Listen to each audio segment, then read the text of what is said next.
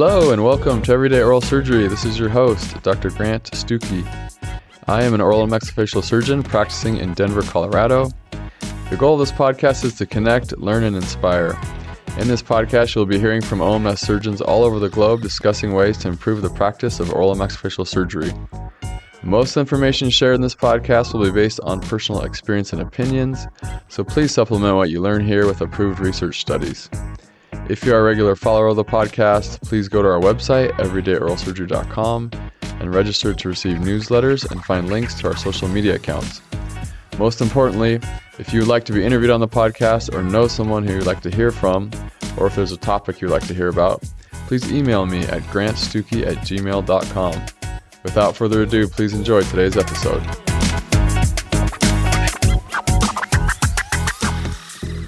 Hey guys, real quick before we start the podcast today, I've gotten a ton of great feedback on the anesthesia case review podcast we've been doing lately. Several listeners have requested more episodes like that. So it's no small task to find those cases that are pertinent to what we do. It would greatly help me if the listeners could submit cases to me that we could review on the podcast. The cases, of course, would be totally anonymous and no patient or doctor identifiers would be used. We would just be reviewing the basic events of the case and then pulling out any learning points that we can. Reviewing these anesthesia and or surgical cases is one of the most powerful ways we have to learn and kind of remember the important methods we have of keeping our patients safe. So if you would like to review your own cases with me on the podcast, that would be fantastic. However, if you'd rather not, I'm totally fine reviewing those with the guests we usually review them with. Please email those cases to me at grantstucki at gmail.com and we can get those reviewed and help everyone learn together. Sorry for the interruption. Enjoy today's episode. Welcome to our episode today I'm with Dr. Ben Hechler. He's an oral maxillofacial surgeon practicing in North Carolina. Ben, thank you so much for joining us on the podcast. Of course, Grant. Good to be chatting with you again. Yes, my brother Jake was telling me he was doing this weekend war course or tuning in to you and Andrew Yenzer. And sounds like it's just a phenomenal course and what a great resource. So I appreciate you doing that. Oh, absolutely. It's great. I, I, mean, doing mock boards is fabulous. We, you know, have done them for a while. I know Yenzer's been involved in them, and uh, it's just great. I mean, it's a great opportunity for us as well to keep us learning and keeps us honest with everything. So I'm glad he enjoyed it. Awesome. Well, we got a great topic today, but before we get into that, a couple things I wanted to run by you. Some clinical pro tips from myself and just see if they actually are pro tips because you're the pro oh, master gosh. master pro pearl man. So let's see if you deem these any of any value. Because i was just doing my stuff this week and i thought i wonder if people know about this. This first pro tip it may not even be one this is kind of stupid but so you know i use the dental syringes and we put the carpules in them you know lidocaine Septocaine, marcaine and when you load them I don't, you know, you know how there there's like the little harpoon that goes into yep. the back of the plunger, right? Mm-hmm. This is minutia stuff, right? Like you may not even think this is anything, but I've been doing this for long enough that I start thinking about this stuff. I figured out because what I do is I hand, you know, the stuff. So like my assistant will hand me the syringe loaded, and I'll inject, and then I'll pull back and then take the carpule out. They'll hand me a new carpule, and we kind of do it like like that. And I know people do it where the assistant they have two syringes and they're loading one and then they're yep. just keep handing one that's already loaded. Right. That's a good technique too. I just noticed because one thing that annoys me, right, is when you're pulling back to release the cartridge from the syringe, right? Usually the harpoon is stuck on the plunger, right? And so you have to do this. You pull it back, take the carpule out, take your thumb or whatever, and like push off and get the plunger off of the harpoon. We've all been there. Yes. Uh, yeah. It sounds like you experienced this as well. And so that's just one more thing that to me takes up time. It's uh, we're, we're talking about seconds here, but then also there's potential for you to rip your glove on the stupid harpoon when you're trying to flip up the plunger. And so this isn't probably a novel concept, but I realized when I pull back on the plunger all the way out and then push it back in and I twist, it like loosens the harpoon and it leaves the plunger in the carpule so you don't have to do the whole flick it off with your finger thing it's like and it's a pretty fast thing you go out in twist and then it's it's off and then boom you take the carpule out and you don't have to even touch the plunger So this I is like one that. of those NASCAR type ideas that actually an assistant pointed that out to me like a couple months ago. Hey, you know, I saw a doctor do this and I tried it and it worked. So there you go. That's good to know. Something something there. I've just been ripping gloves every time. right? Exactly. This is another thing that as I'm just experimenting with this, but we do a lot of PRF, you know, lots of like red tops, usually for a single tooth or for wisdom teeth, we try to put a PRF clot in every 17 and 32 spot if we can. But I started doing this thing where, so I do red tops, you know, and you got the red blood cell layer at the bottom, you got the, you know, PRF clot in the middle, and then this like I guess you call it PPP, like platelet poor plasma on top. I have my assistants, you know, draw it up, spin it, and then they take it out, and then they drop like a collagen plug on top, and that starts soaking up all of that PPP layer. And then when I'm ready for it, for like a wisdom teeth example, I'll pull out the collagen and basically pack that along with the PRF clot into the socket.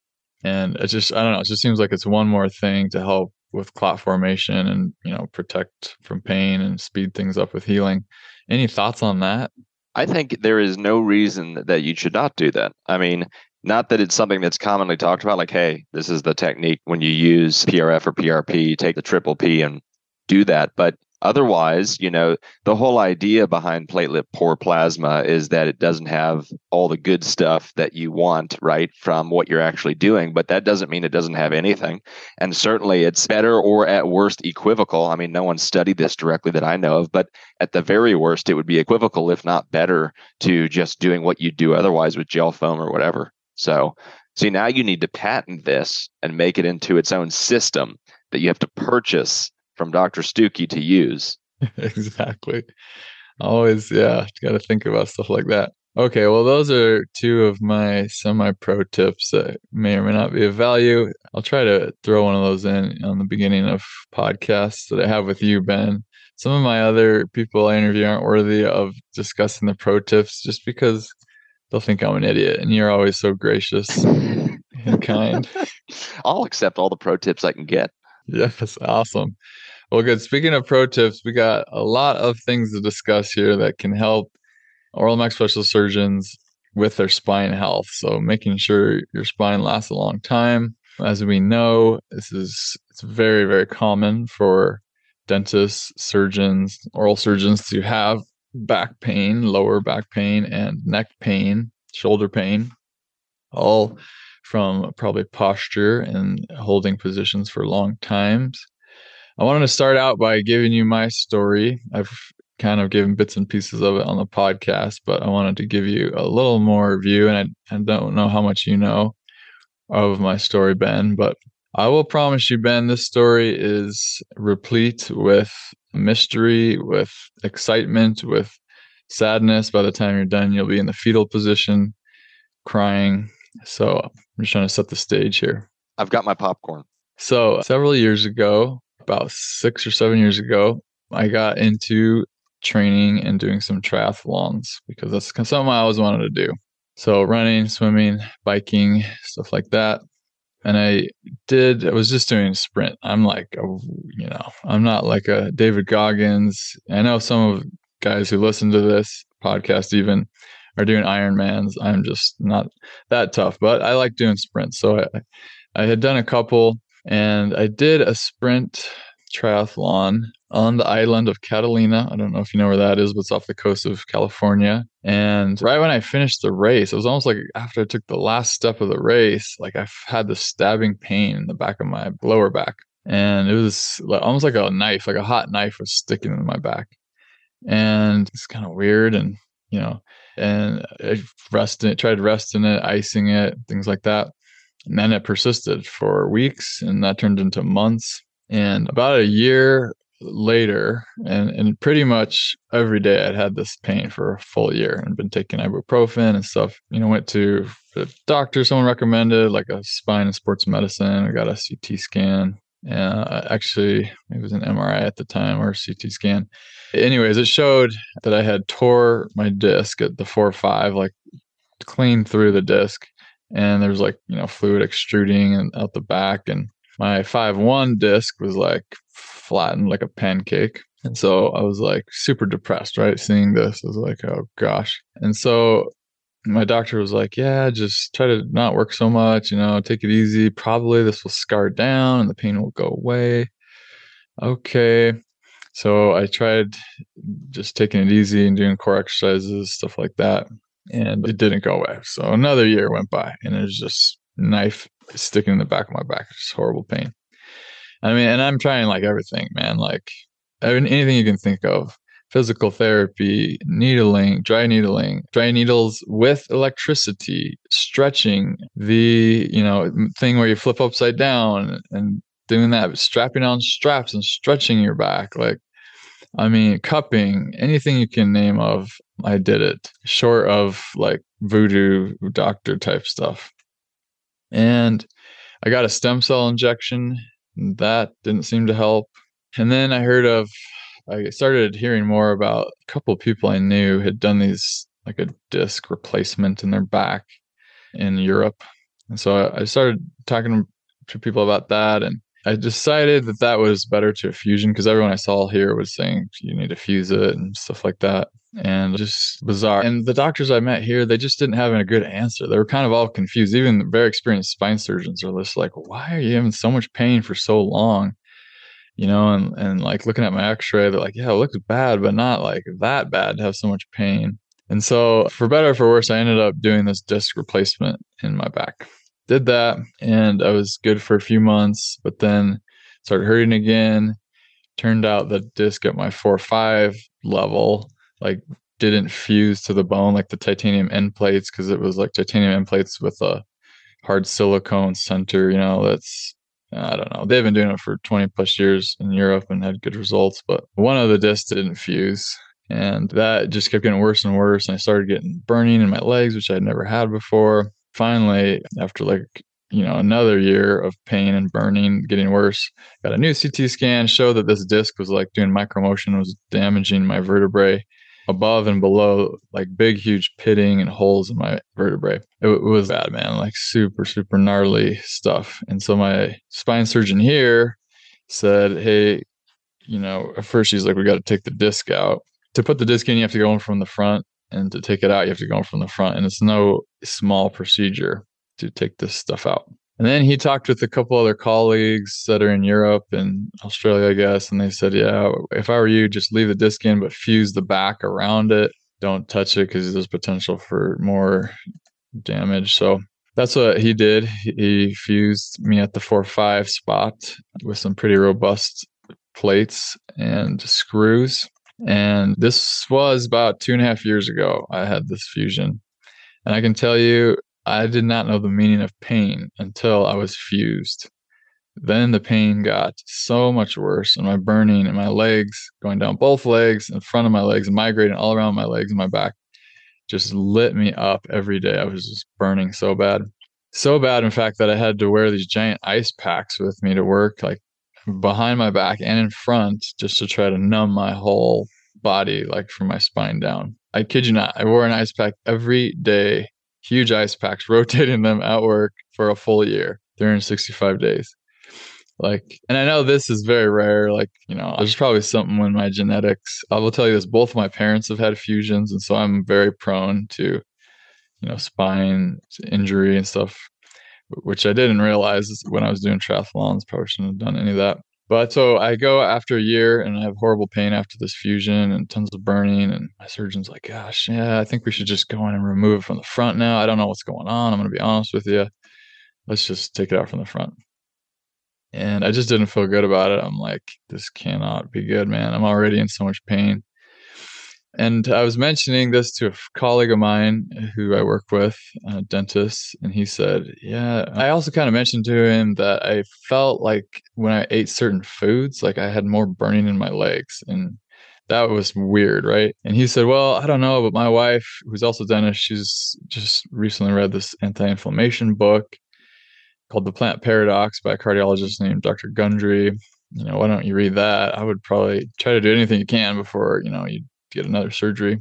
And so I read this book by Dr. Gundry. He has a couple of them Plant Paradox, Energy Paradox, Longevity Paradox, Keto Paradox. He's uh, saying the same thing in each book, which is basically, you know, no wheat, no sugars, no processed food, and just to stick with a very specific group of foods that are like known to be you know anti-inflammatory such as you know uh, diets that are and a lot of this is based on those blue zones right? Like the people who live in in italy and costa rica and loma linda. And it's like diet high in healthy fats like olive oil tons of olive oil walnuts avocados and then lots of good greens spinach cauliflower you know broccoli arugula stuff like that. He talks about how there's certain vegetables and fruits that we should stay away from. He says no fruit at all, and that he calls tomatoes and cucumbers fruits. So he says don't eat that stuff; it can cause inflammation. That one I haven't noticed too much difference with, but I will say this: once I started this diet, after the first week of doing the diet, I thought I was gonna die, and I was like, every took everything I had not to go to the Chick Fil A drive-through and get some more waffle fries with the sriracha sauce somehow I made it past that because my pain was so bad. I had this tremendous motivator to stick to this diet. Oh yeah. Oh, and he says lots of sweet potatoes, mushrooms, and tubers. He calls it like the sweet potato family. Yeah, right. Okay, so I'm doing this diet, and like slowly but surely, I'm noticing less leg pain. I do a month of it, and my leg pain is like, you know, it was maybe like burning was like at an eight, and now it's like at a six. I'm like, that's weird. And I had a surgery date set to do, to remove the disc. And it was like a week before, and I like called my surgeon, "Hey man, I'm gonna delay. I don't know what's going on, but I'm doing this diet, and it's somehow it's helping. I want to kind of give it some more time." He's like, "Okay, Grant, you know if it works, it works. I mean, I'm guessing at some point you'll be back in my office needing to do this." And you know how surgeons are, right? If there's a we're a hammer and we see a nail, and so that's kind of our only tool. And so for him, it's like and you too. If someone told us, "Oh yeah, I'm not going to get my wisdom teeth out. I'm going to eat some mushrooms and olive oil," we'd probably like think this person was bonkers, right? I would, yes. exactly. So, so time goes on. Oh, and also I had to cut my work schedule down like significantly, like yeah, three sure. days a week instead of five, and like now I'm working nine to two with patients spread out. I had to take like you know a couple months off because it got so bad and I say all this with just like, you know, a monotone voice, but it's hard to explain like how difficult this was for me and how emotional and like how many days I cried myself to sleep because it was it was horrible. Like, and my wife would just look at me and be like, "Oh my gosh," it scared her because she's like, "Yeah, she, I'm sure." You know, she's usually the one that cries, and like usually she thought I had my tear ducts removed when I started oral surgery, you know, and like she hasn't seen this side of me. And she was trying to help and it, she, it was just very difficult. So as I talked about in the podcast, you know, I started switching sides. Yep. I did anything I can to keep my spine more upright, you know, and we'll talk about some more things like this, but this diet i've i continue to do it and i've it's taken me you know year and a half plus to keep refining it but like I can tell you now, my leg pain is totally gone. I never did the surgery. That's what I was going to say. You never did any other procedures, huh? No, no other procedures. I mean, like yesterday, I had a full day, you know, like nine to four. It was just patient to patient to patient. And, and my back was for sure aching after that. But I could never could have done this like, you know, two years ago. And so definitely I'm doing better. I'm back to exercising, you know, doing squats and all sorts of core building exercises and cycling and things like that. But as someone who has injured their spine and made some bad decisions as far as doing surgery, probably prematurely goes, I can tell you, Ben, never underestimate how important it is to take care of your spine because if it goes bad, I mean, things can go downhill real fast. And I'm sure you've known people that had to end their career for a neck issue or a back pain or you know numbness. Do you have any experience with this type of pain or know anyone who has? You know luckily i have not personally but absolutely i know individuals who have. And you know as you were describing it's certainly and it doesn't have to be but it certainly can be multifactorial as far as genetic predisposition and then what were your activities? And you're getting to the point of diet and other types of of hobbies. And even one thing that you know you didn't touch on but has been shown too that it can totally affect low back and lower extremity radicular pain is emotional and psychological factors too. Huge effect on exacerbating or ameliorating pain. It's interesting that you bring this up though because i do have a colleague that just last year underwent her 10th spinal surgery 10th spinal surgery and said of course as you would expect this one by far has been the worst one to recover from as you know you can imagine. The more time that passes not only does the problem potentially worsen depending upon what's going on but also just going back in and reoperating and scar tissue and lack of vascularization and all of that. So certainly i mean it is by far you know one of the I don't want to say the number one, but one of the number one complaints in general is something related to back pain, right? And not everyone has had this story and experience that you have to that severity, you know, by any means, but it is certainly something that almost everyone at some point in their life is going to get a little taste of. And some of us get lucky and we don't really think twice about it and we don't have a problem. And other people like yourself have a more significant issue and then really start to pay attention to changes, factors, alterations that can be used to try to not only improve things in the time being, but prevent this from occurring even at a worse stage 20 years from now. Exactly. There's multiple studies you know that have looked at what's the prevalence of back pain in surgeons or spine pain. For example, there's one done by Strauss and those guys at VCU in 2017. 153 surgeons they looked at, 32% indicated that they had pain and their spine had lasted longer than two weeks. Most was neck and lower back. 84% of the practitioners they looked at stood. As we know, that's usually how we're trained is standing. And so a small percent, less than 20 is sitting. But they said that of those standing, you know, more had low back pain, and of those sitting, more was neck pain. And they said it was interesting comment uh, because to transition to this topic, 31% of practitioners indicated they used loupes. However, those that used loupes were more likely to report pain. I recently have done an episode on loupes and using loupes and I mean the vision is just so incredible what how much improved it is and things like that. But I also was using them for several months and started having neck pain and like what the heck's going on, shoulder pain and stuff like that and I had to stop using them for a month or two, and then uh, that went away. But that's another thing that's kind of plus or minus. And I think there was an AAOMS lecture talking about how loupes can increase neck pain. Do you have experience with loupes at all? Oh yeah, and you have to be very careful with loupes. I agree completely. I mean, there's so many pieces that can complicate pain. I mean, one is the heaviness of the loupes that you're using and some of this goes to head and neck pain more than shoulder and neck pain but the heaviness of the loupes, the way that the frames of the loupes are even fit to you. But then also you know if you think about it i'm willing to suggest that there are many of us that had our loupes calibrated initially for a certain focal distance and then later on you use them for a completely different purpose or a completely different aspect of surgery. And you don't go through the process of either getting new loupes or getting that new focal distance changed which absolutely defeats the purpose of trying to maximize your focal distance because the whole idea is that you want to be in this ergonomic position and be able to see magnified and focus at the location away from you that maximizes your posture and whatever procedure you're going to do.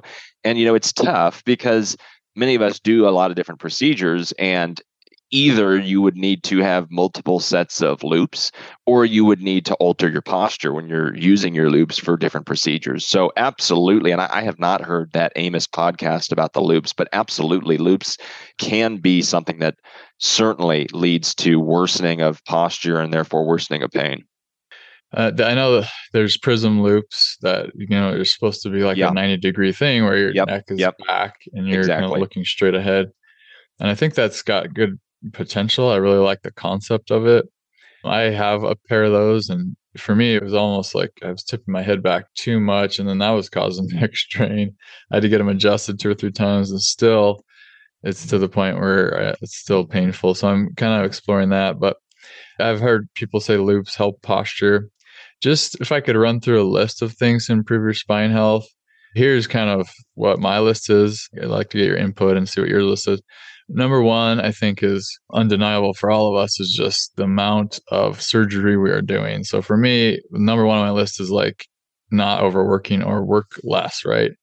Be careful with your schedule, you know, space people out so you have time to adjust yourself. And if you need to stretch, you know, in your office or your bathroom, whatever it is, or take a walk, we know that changing up your posture is important. And I mean, I'm doing, as you know, more like private practice tooth and titanium stuff. And so my procedures are short, right? Like at most an hour, usually 10 to 20 minutes. You're probably in a different realm where sometimes you can be holding a position for much longer than that.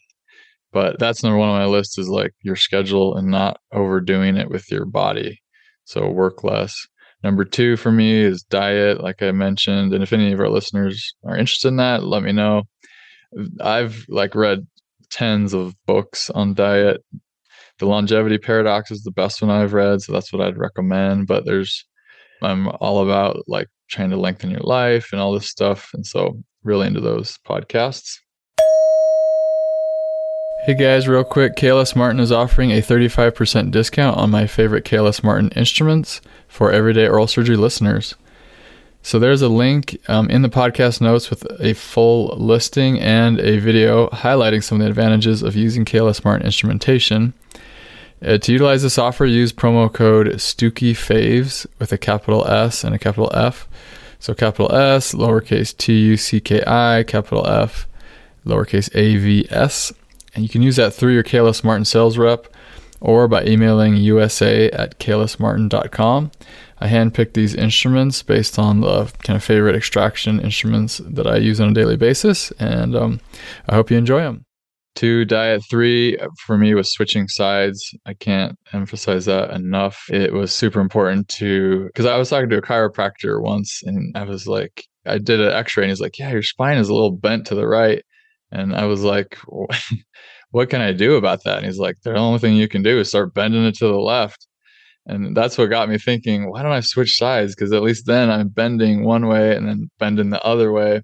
And we, you know, I'm sure you've heard stories of like these guys that are in their 60s or 70s get a spine X-ray and their whole spine is like curved off to the right, oh, all yeah. from from work, right? Have you heard stuff like that? Oh yeah, definitely. Yeah. So that's three. Four uh, for me was a big thing to help my spine and put less pressure on my spine because I sit now is I use a saddle seat with a back on it. And I found I went through several seats. I found one that was about 400 bucks, which is pretty cheap. Usually these chairs can be like, you know, a couple thousand. But I use this, it's called the USA patented multi adjustable saddle stool with backrest by Canewell. And you can get that from this site, sithealthier.com. I am not sponsored by them at all. I just found the seat and it's a great one. So you might be sponsored by them if they get wind of this podcast. That was nice. right. Yes, I'll put a link to that if anybody wants to. But those are excellent seats. The saddle and a backrest, all this stuff is supposed to help decrease pressure on your spine compared to a flat seat and stuff like that. That's four. Five was being a lot more conscious of my positioning during surgery. And I talked with this guest like a couple a year ago, I think Gabby Tirani, she was mentioning this where she said, you know, I've noticed when mentally when I'm trying to think, okay, how am I positioning myself? I'll find that like my elbow and my shoulder is like up holding the Minnesota and like it doesn't need to be, right? And so I need to tuck my elbow in closer to my body and like and my shoulders are tensed up and they're hunched forward. Whereas uh, if I think about it, gosh, I could really kind of relax my shoulders and not having them up and you know, there's things that we do that are so repeated over and over and over that we don't need to be doing that trying to keep your arms and everything in toward your body to minimize the torque that it puts on your spine is a big one. And so whatever it takes for you to kind of be able to assess that, even if it's like telling an assistant, hey, can you watch me? You know, and see if there's anything you're noticing and then have them give you some feedback. I take you know, some kind of brief walks and things, stretches during patients. So changing my position, which we talked about before, is a big one for me. And then like like I mentioned already, I do core exercises, squats, planks, lunges, cat cow, the bird dog, all these things, crunches or side planks are all supposed to be very helpful. you mentioned the psychological aspect, and I've gotten into meditation and yoga and stuff like that that because I can tell you, Ben, a thousand percent. I realized when my pain was so bad, I would go to this dark place in my mind where it's like all this regret. Why did I do this? You know, regretting everything. Like, why did I become a oral surgeon? Why did I do this back surgery? Why did I do triathlons? You know, and you can get so caught up in the focusing on the negative, and it really does physically magnify pain, and it makes things even worse for you. It's a real phenomenon, and so meditating, you know, counseling, therapy, all this stuff that can help you, you know, get rid of negative thought patterns actually has a physical, biological decrease in pain. So that stuff. And then just small things is just like I had to stop doing projects at home. I'm like, I own, you know, two of every tool Home Depot sells, and I've always like done all my projects at home. And I just had to say, it was really my wife who was like, you cannot do this anymore. And so just hiring those out and realizing, hey, do I want, you know, to practice oral surgery and keep my spine good or do I want to keep doing stupid stuff like, you know, lifting heavy bags of concrete or, you know, I have to limit even sports I do now, like skiing and things like that, just anything that puts myself at risk. And it's, I will say, Ben, it's hard growing older because once we get into the 30 and 40s, that's when the most injury happens because we still think we're young and we're not mentally ready to like let go of things in our life right? And we're like and that's one of the hardest parts about having a big injury that's just all of a sudden overnight. Now i can't do this this and this and it's very depressing. But i think it's important to work with your significant other and say okay let's evaluate my life and what are things that are putting me at risk of injuring my spine? What things do i need to let go of and move on from? Because trust me it's way better to do that now than have a huge injury and then realize okay now let's stop i don't know lifting crazy weights in the gym and you know squatting several hundred pounds. So that's what i got. Ben what is on your list? Oh gosh. Well I'll, I'll add some to that list. I have two comments before the list about things you said that i was just going to add. First was you were talking about all the books. I remember a decade ago, my dad, and you may know this book as well since you've looked into these. My dad read the book Wheat Belly. I don't know if you know that one. Yep, love it yeah, so he got onto Wheat Belly and then got onto this huge kick thereafter and has read a bunch of the similar books. The other thing you were talking about getting in your 30s and 40s, I remember when I was younger, I asked my dad, I said, At what age is it that you started actually feeling old with like aches and pains and you couldn't do these things you wanted to do, back pain, like little injuries that would have resolved in a day or two, took forever. And I remember he told me without hesitation, he said 35 says at age 35. And sure enough, the moment I hit 35, I remember it was exactly as he had described. And ever since then, it has been exactly the same. So I want to agree with you. When you get to your 30s and 40s, you think that it hasn't happened and it will happen. And when it does, even if it's not as severe as yours, you will really get on the bandwagon. But yes, let me add a couple things. I mean, you mentioned some of the things I already agree with. You know, you talk about alternating sides. I know when we had talked before about doing thirds, I alternate at least at the end of the case to complete the left side as well. I think that's been really helpful, not only for visual purposes, but also ergonomics. You know, the other thing in the operating room that I think has been really helpful in this, this actually was modeled by my fellowship director, Dr. Carlson, which is, you know, we get used to as residents only working on one side of the table many times because depending on what attending you're working with, they have a preference and they want to be on the right or the left. So every time you work with them, you work on the other side because they have their preferred side. And after when I got into fellowship, I ended up working on the opposite side that I was used to with Dr. Carlson because he worked on the opposite side than I was used to. And then when I got into practice, I started doing that as well. Some of the cases I would work on one side, some of the cases I would work on the other side. And I'll tell you, it makes the surgery look totally different initially, right? Because you're so used to it. But it, I think it is helpful to do that because, as you described, it, it's almost as if you are stretching and working the contralateral muscles so that you don't end up with this completely lopsided, as you said, muscular and spinal component, as we've all talked about with these radiographs on older individuals, where, yep, over the years, it's just been this slow development. So I agree with that completely you hit on exercise and stretching.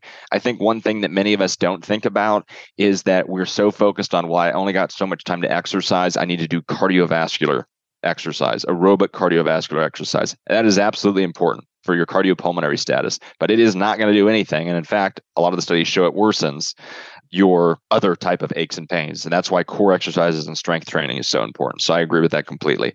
I mean, many, many people that are long term runners mm-hmm. then develop significant musculoskeletal problems, not only in their spine, but in their hips and their knees. And they have to stop running and they have to go to cycling or other things. And really, you know, there is long term damage from that too. And so all exercise is not the same. And you need to be including those core exercises or strength training. I agree with that completely just to add to what you said about you know the amount you work i think it was your first point you know you were busy you do a lot of time in the clinic or in the or or whatever and you need to be careful how many hours you're working and also how long the procedures are. Like you said if you're doing short procedures or very long procedures. And it is interesting that when you look at back pain for any reason it has been associated with increased incidence in people that have overly strenuous work but also in people that are completely sedentary and so I think it's important that there is this balance with it. And so if you are someone that you have been working very pedal to the metal your entire career and you think, well, I'm just going to retire early and it'll be fine, realize that it is still important to be doing these strength training, core exercises, all that. Because if you truly go sedentary because now I've got back pain and I'm just going to quit and go sedentary, going sedentary during any phase of back pain, acute, subacute, or chronic, is totally contraindicated uh, unless you are truly incapacitated for a short period of time. It is never recommended as a long term treatment for it. And then you touched on psychological, which I was going to mention as well. And I, I agree with you. I think all those things are very, very important. Yes. I'm glad you also are valuing some of these things. I think the take home message for me is you know try to do what you can now to protect your spine and I know this is one of the points I've hit many, many times on the podcast. So I'm hopefully we're not being too redundant here. We did a whole episode, my brother and I, on positioning in residency and how hard it is, right, to get good posture. And we established such poor posture in residency because for many reasons, you know, one is just like that's on the way, way, way back burner. The first thing we're thinking about is how to cut a flap, you know, and how to do this and that. And last thing we're thinking about is how do I protect my spine? And two there's just less you can control because you're not the boss right in many instances. And so like you're saying sometimes they force you to work you know on the left with and, and, things like that or sometimes they say no you can't have a chair or i don't know. But i think trying to do whatever you can in residency to establish good posture is important. And i would think a lot of attendings are open to maybe sitting or switching sides and things like that. So i think starting early is key here to protecting your spine. And if, if, certainly knowing your history if you're you know you're prone to issues like this with your family history definitely take this seriously. I also i would say in my you know studies into health and diet there's so many studies coming out now that talks about how you know all these chemicals that are in our food and plastics. There was a whole article last month in consumer reports on how to eat less plastic. I don't know. I, get the Consumer Reports because uh, I love it. My dad got me onto that, and I get their magazine every month. And they rated all these foods and they tested how much plastic is in these drinks that are there. And like the number one food that had the most plastic in it or drink was a health drink, which I drink all the time, which is this Fairlife like chocolate milk that you can get that's like supposed to be ultra filtered. Oh yeah, yeah, yeah. Yeah, like everybody loves it. It tastes good and it's you know healthy for you, but the container it's in has lots of plastic particles that get into the liquid, and so you're ingesting those, and that you know can cause all this leaky gut and gut inflammation and stuff like that. You know, in some ways, Ben, I would say that I'm kind of fortunate to have suffered how I had because without this tremendous back pain and issues I had, I would not have been able to make the adjustment in my diet some people, I mean, most people, it seems like, have just incredibly robust genes, right? And they can just slam a freaking can do pizza, whatever. Yeah, oh, yeah, pizza every night from Pizza Hut and followed up with chicken wings and a whole bottle of Coke. Not even Coke Zero, just just Coke. And I have a friend who's 50 and he every day drinks like six Mountain Dews, plain Mountain Dew Baja Blast. I'm like, how are you doing this, my man? Just an animal just an animal destroying it. I mean, some of these people. But I think in some ways that is kind of uh, you have good genes and be able to tolerate chemical abuse, but at some point, probably going to catch up to you, right? And at some point, thing bad things can go pretty quickly from bad to worse. And so I don't think the best philosophy is, well, I'm just going to eat what makes me feel good and if I don't feel bad, I'm not going to you know, really stretch my diet. I think it's important to realize that hey, your, your diet is affecting your spine, it's affecting your bones, your muscles, any cartilage in your body. It's only going to benefit your long term survival as a person and ability to work long as a surgeon if you are careful with your diet. Absolutely. I mean, I always wish, Grant, that I could be like Winston Churchill and just smoke and drink all day, every day, and still run a country and be successful in World War II. Right. But the bottom line is, none of us, except for him, could have done that and made it out successfully. Our bodies would have been destroyed. And it's true. You got to pay attention that, you know, I just gonna, was going to make a comment. You're talking about the micro and nanoplastics, which is uh, such a hot topic now. You know, I saw a meme the other day that I think really rang true, which was it said, My grandfather body was filled with lead. My father's body was filled with asbestos, and my body will now be filled with plastic. That's true. Oh it's just gosh. the next environmental chemical that we've found has become a huge problem or could become a huge problem. Yep. Definitely. A lot of good studies coming out. And I think we live in an age, we're lucky to live in an age that's so rich with information. I mean, we got audible books, podcasts, all sorts of info that's like rapidly, exponentially, you know, is teaching people things and those people are learning and researching. And so I think our learning is going up and up. But I also too think that the technology and the stress that we're experiencing in our lives is like has this inverse relationship with our diet. And because as stress goes up and all these problems go up in our life, usually diet starts tanking, right? And you like the faster you're working, the less you're paying attention to what you're eating, and you're just shoving a Snickers bar in your mouth or whatever it is, or a hamburger as fast as you can. And you know we need to be careful that doesn't get put on the back burner. A pro tip I have that worked well for my diet is using these prepared meals. I use this company called Factor, so they make these Factor meals. And oh yeah, like, I've heard about them. I haven't tried them. Have you? Yeah, I think they're great. They're like pre-planned meals and you can go online and select what you want, but it's usually like a very clean meat or chicken or turkey or even vegetarian paired with a vegetable like cauliflower, broccoli.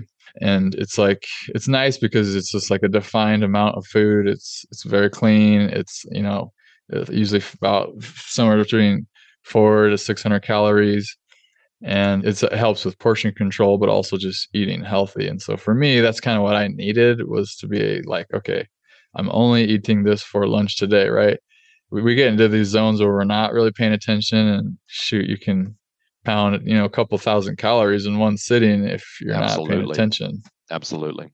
Yeah. And even so, if you're eating overall healthy stuff, Grant, I mean, portion control, as you pointed out, is a huge thing.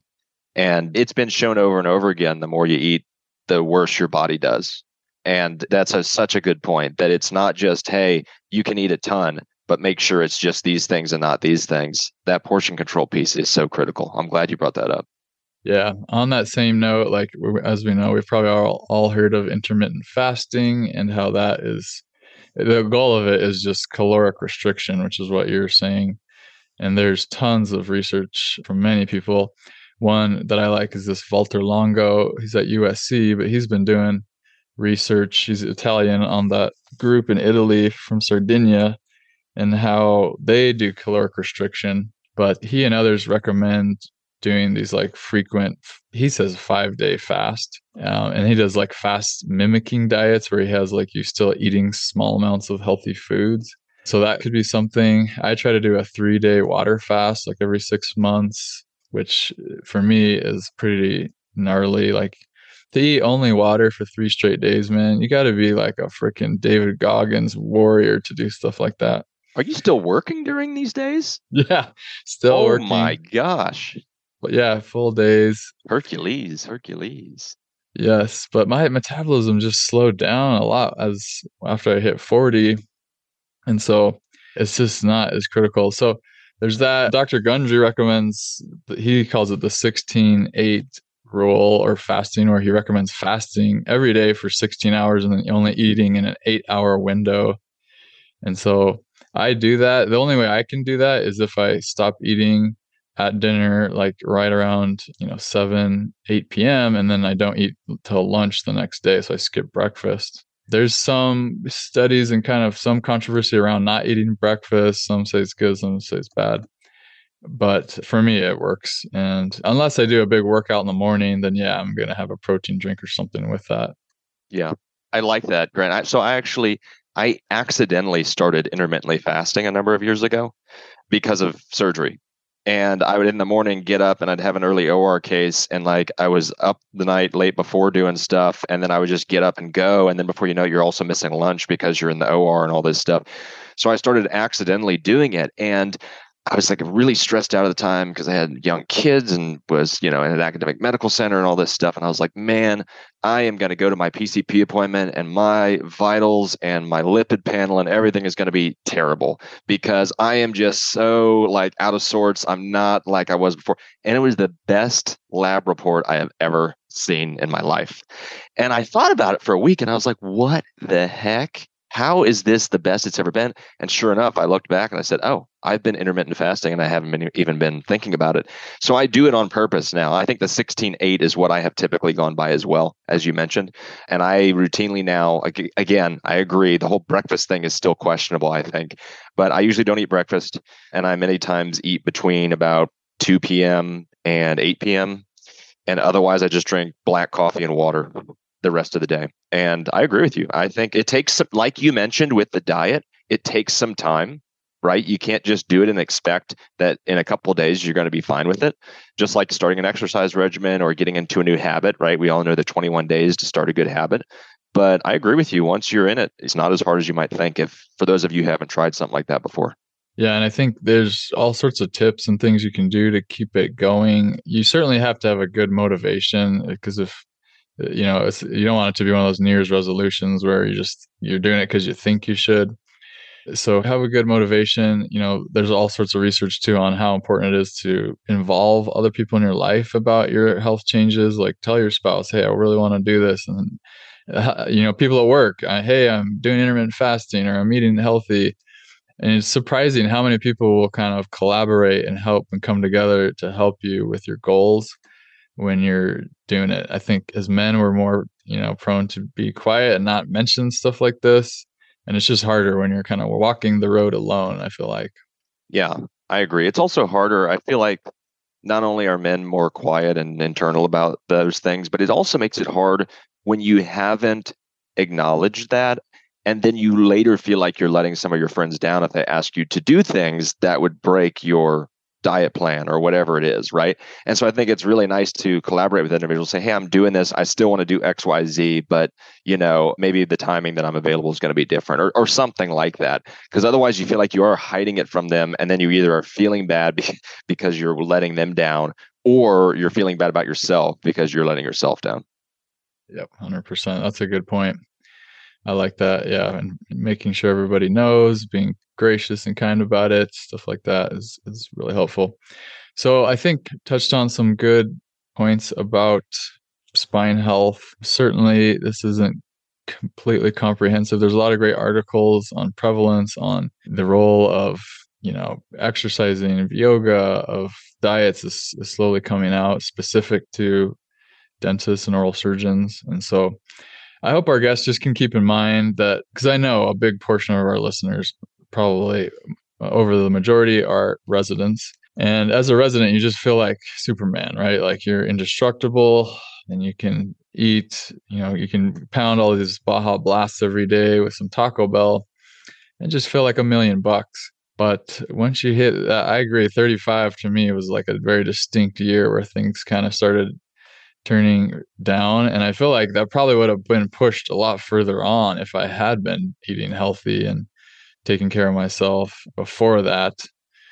And so, yeah, just things to consider. I'll put some links to some articles I found in our show notes about spine type stuff, but try to do that. You know, be careful with what you're working with, have a good diet, switch sides, you know, stand, sit, change your position take care of your mental health. Any other things you want to throw in there? No, I think that's great, Grant. I think we've hit on a lot of good things today. Sounds good. Well, let's reconnect. Please be looking for some pro tips in your own life, you know, in your own career and what you're doing on a daily basis, think, I wonder, I wonder if Grant knows about this secret. I'd like to tell him about this next time. I will. I'll contemplate some pro tips over a Fairlife chocolate milk. We'll see what comes of that. Yes. Please don't drink too much plastic, Ben. That's my goal for you. okay. You're the man. Well, thank you so much. And I hope you have a good rest of the day. Let's reconnect soon. You too, Grant. Have a good one. Thank you so much for listening to this episode of Everyday Oral Surgery. For more information on these podcasts, please visit everydayoralsurgery.com. I love feedback and would be very grateful if you would reach out to me via my email, grantstucki at gmail.com, and let me know what you thought of this episode. Or you can text me at 720 441 6059. Additionally, if you have any topics you'd like to hear about, or if you would like to be a guest on the podcast, please, please email or text me. I found many of my interviewees through people who have been contacting me I've been listening, and I've gotten so many great uh, ideas for more podcasts, and that's what helps keep keep the podcast rolling. So, really appreciate you making that extra effort and helping me out with uh, feedback and knowing what to do next on the podcast. Thank you so much.